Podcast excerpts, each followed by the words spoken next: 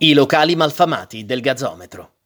Il gazometro è stato sempre il simbolo della vita notturna del quartiere ostiense di Roma. Negli anni Ottanta tutti i locali del quartiere erano frequentati per lo più da pregiudicati e lo spaccio di cocaina ed eroina dilagava in tutta la città. Sono gli anni della tossicodipendenza, delle siringhe, dei lacci emostatici, degli attentati sui treni, nelle stazioni e nelle piazze.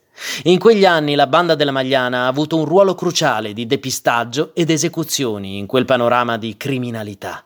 Ed è qui, nei locali malfamati del gazometro, che i membri della banda si incontravano per stringere nuove alleanze ed amicizie e mettere a punto i loro piani criminali.